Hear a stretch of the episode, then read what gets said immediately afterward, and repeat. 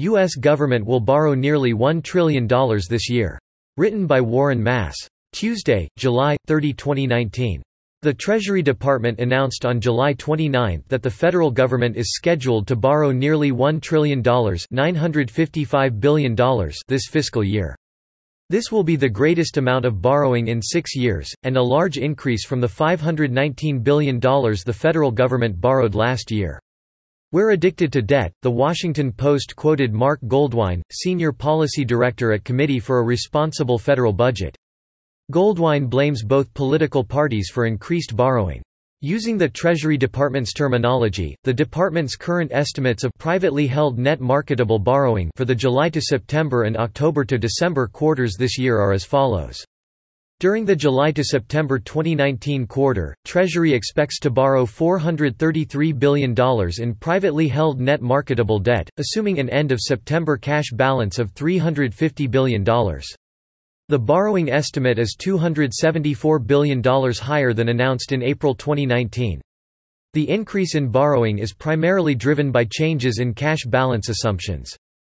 During the October to December 2019 quarter, Treasury expects to borrow $381 billion in privately held net marketable debt, assuming an end of December cash balance of $410 billion. The Treasury Department report noted that during the April through June quarter, Treasury borrowed $40 billion in privately held net marketable debt and ended the quarter with a cash balance of $264 billion. It is terrible. Those deficits and the debt that keeps rising is a serious problem, not only in the long run, but right now, Harvard economist and former Reagan advisor Martin Feldstein told Bloomberg News.